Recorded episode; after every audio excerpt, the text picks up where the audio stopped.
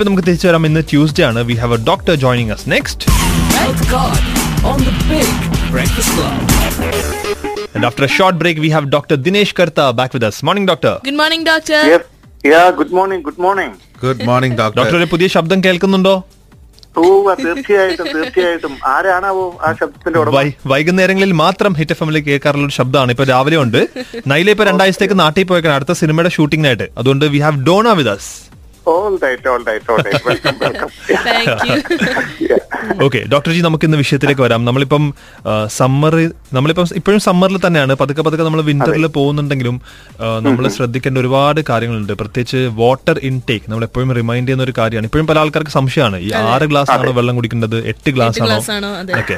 ഇതിൽ നിന്നും പല ആൾക്കാർക്കും പല ടൈപ്പ് ഓഫ് ഇൻഫെക്ഷൻ ഉണ്ടാവാറുണ്ട്. യുനോ യൂറിനറി ഇൻഫെക്ഷൻ നമുക്ക് ഇതിനെ കുറിച്ച് ഒന്നും കൂടെ ഒന്ന് ഒന്ന് റിമൈൻഡ് ചെയ്യാം ഡോക്ടർ ഓക്കെ ഇപ്പൊ നിങ്ങൾ ഈ സൂചിപ്പിച്ച ഈ ഒരു വിഷയം വളരെ പ്രാധാന്യം വഹിക്കുന്ന ഒരു കാര്യം തന്നെയാണ്. കാരണം യൂറിനറി സ്റ്റോൺസ് നമ്മളുടെ എല്ലാം ക്ലിനിക്കുകളിൽ ഈ പറഞ്ഞ കിഡ്നി സ്റ്റോൺസും എല്ലാം ആയിട്ട് വരുന്ന ആളുകളുടെ ശതമാനം ദിനം പ്രതി കൂടി വരുന്നതായിട്ടാണ് കാണുന്നത്. അപ്പൊ നമുക്കെല്ലാം തന്നെ അറിയാവുന്നത് പോലെ എന്തുകൊണ്ടാണ് ഈ പറഞ്ഞ കിഡ്നി സ്റ്റോൺസ് ഉണ്ടാകുന്നത്?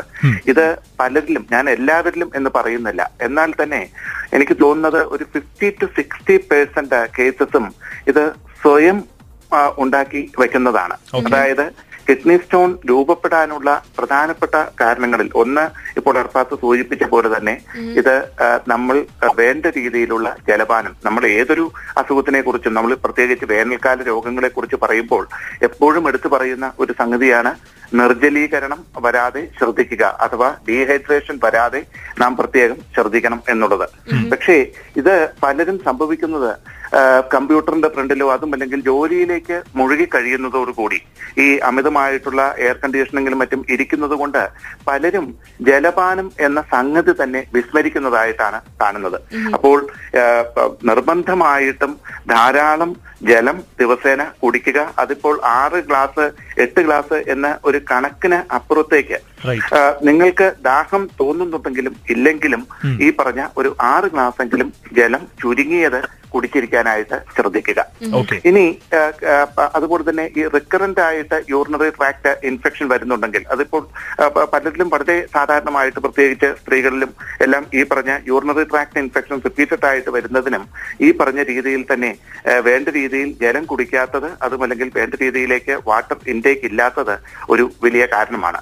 ഇനി ഈ രീതിയിൽ മൂത്ര കടച്ചിൽ അതുമല്ലെങ്കിൽ യൂറിനറി ഇൻഫെക്ഷൻ അതുമല്ലെങ്കിൽ കിഡ്നി സ്റ്റോൺസ് എല്ലാം ഉണ്ടെങ്കിൽ നമ്മൾ തീർച്ചയായിട്ടും കേവലം കുറെ ജലം മാത്രം കുടിച്ചത് കൊണ്ട് കാര്യമില്ല ഭക്ഷണത്തിൽ അമിതമായിട്ട് കാൽസ്യമുള്ള കാൽസ്യം കൂടുതലുള്ള ഭക്ഷ്യവസ്തുക്കൾ പ്രത്യേകിച്ച് ഒഴിവാക്കി നിർത്തുക. അപ്പോൾ ഈ ഒരു അവസരത്തിൽ ഒരു കാര്യം കൂടി ഞാൻ പറയാൻ ആഗ്രഹിക്കുകയാണ്.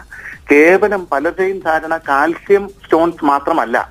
ഈ കാൽസ്യം ഡെപ്പോസിറ്റ് അല്ലാത്ത പല രീതിയിലുള്ള സ്റ്റോൺസും നമ്മളുടെ കിഡ്നിയിൽ ഉണ്ടാകാറുണ്ട്. ഉദാഹരണത്തിന് സ്ട്രോവൈറ്റ് സ്റ്റോൺസ് ഉണ്ടാകാറുണ്ട് സിസ്റ്റൈൻ സ്റ്റോൺസ് ഉണ്ട് യൂറിക് ആസിഡ് സ്റ്റോൺസ് ഉണ്ട്. അപ്പോൾ ഇത് ഏത് തരത്തിലുള്ള സ്റ്റോൺ ആണ് നിങ്ങളുടെ മൂത്രാശയത്തിൽ രൂപപ്പെട്ടിരിക്കുന്നത് എന്നതിനനുസരിച്ചിട്ടാണ് ചികിത്സ വരുന്നത്. എന്നാൽ തന്നെ ഭൂരിഭാഗം പേരിലും ഞാൻ ഈ പറഞ്ഞ കാൽസ്യം കൂടുതലായി അതിന്റെ ഡിപ്പോസിറ്റ് വന്ന് ഉണ്ടാകുന്ന സ്റ്റോൺസ് ആണ് കാണുന്നത്. അപ്പോൾ.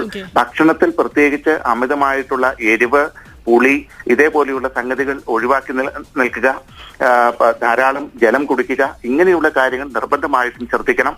പിന്നെ ഈ അമിതമായി കൂടുതൽ സമയം അടുപ്പിച്ചിരിക്കുന്ന രീതിയിലുള്ള ജോലിയിലുള്ളവരാണെങ്കിൽ പ്രത്യേകിച്ച് ഞാൻ ഇതിനു മുന്നേ എല്ലാം പറഞ്ഞ പറയാറുള്ള ഒരു കാര്യമാണ് ഡ്രൈവേഴ്സും മറ്റും. ഉദാഹരണത്തിന് ദിവസേന ദുബായിൽ നിന്ന് അബുദാബിയിലേക്ക് പോകുന്നു. പോകുന്ന വഴിക്ക് പലരും ചെയ്യുക ഒന്ന് പെട്ടെന്ന് ഓഫീസിലും മറ്റും എത്താനായിട്ട് ഈ ഒരു എർജിനെ തടഞ്ഞു വെക്കുന്നു. അതും അല്ലെങ്കിൽ മൂത്രവിസർജനം മൂത്ര വിസർജനം വേണ്ട സമയത്ത് നടത്താതെ ഈ രീതിയിൽ തളം കെട്ടി നിൽക്കുന്നതും സ്റ്റോൺ ഫോർമേഷന് കാരണമാകുന്നുണ്ട്. അതുകൊണ്ട് നാച്ചുറൽ ആയിട്ടുള്ള എർജിനെ അമിതമായിട്ട് തടഞ്ഞു വെക്കാതെ ഇരിക്കാനും പ്രത്യേകമായിട്ട് ശ്രദ്ധിക്കുക. അപ്പോൾ ഒന്ന് രണ്ട് ചെറിയ പൊടിക്കൈകൾ ഇതിന് വേണ്ടിയിട്ട് നമുക്ക് ചെയ്യാവുന്നത് ധൈര്യമായിട്ട് കിഡ്നി സ്റ്റോൺ ഉള്ളവർക്ക് ചെയ്യാവുന്ന ഒരു കാര്യമാണ്. നമ്മളുടെ മരുഭൂമിയിലെല്ലാം ധാരാളം കിട്ടുന്ന ഇലയാണ് മുരിങ്ങയില.